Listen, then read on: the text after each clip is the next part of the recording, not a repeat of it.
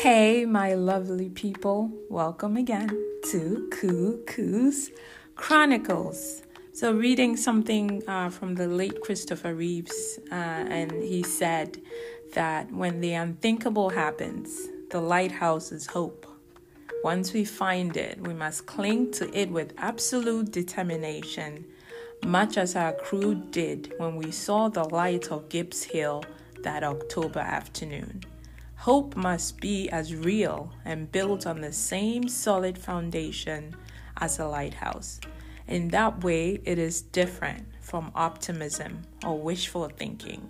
When we have hope, we discover powers within ourselves we may have never known the power to endure, to heal, and to love. Once we choose hope, everything is possible. We are all on this sea together but the lighthouse is always there, ready to show us the way home. From The Lighthouse by the late Christopher Reeves. And when I read it, this is what I, I thought personally for me that I am thankful that my hope is in God, my hope is in Christ, that unwavering, reliable, constant source of light.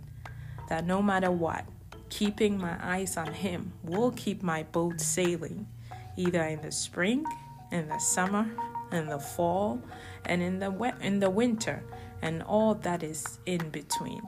So this morning I invite you, who or what do you have your hope in? And what kind of hope do you have? Remember that your hope must be as real and built on the same solid foundation. And in that hope, we discover the power to endure, the power to heal, and the power to love. Have a fab day and a fab week. Cuckoo in the house. I'm out.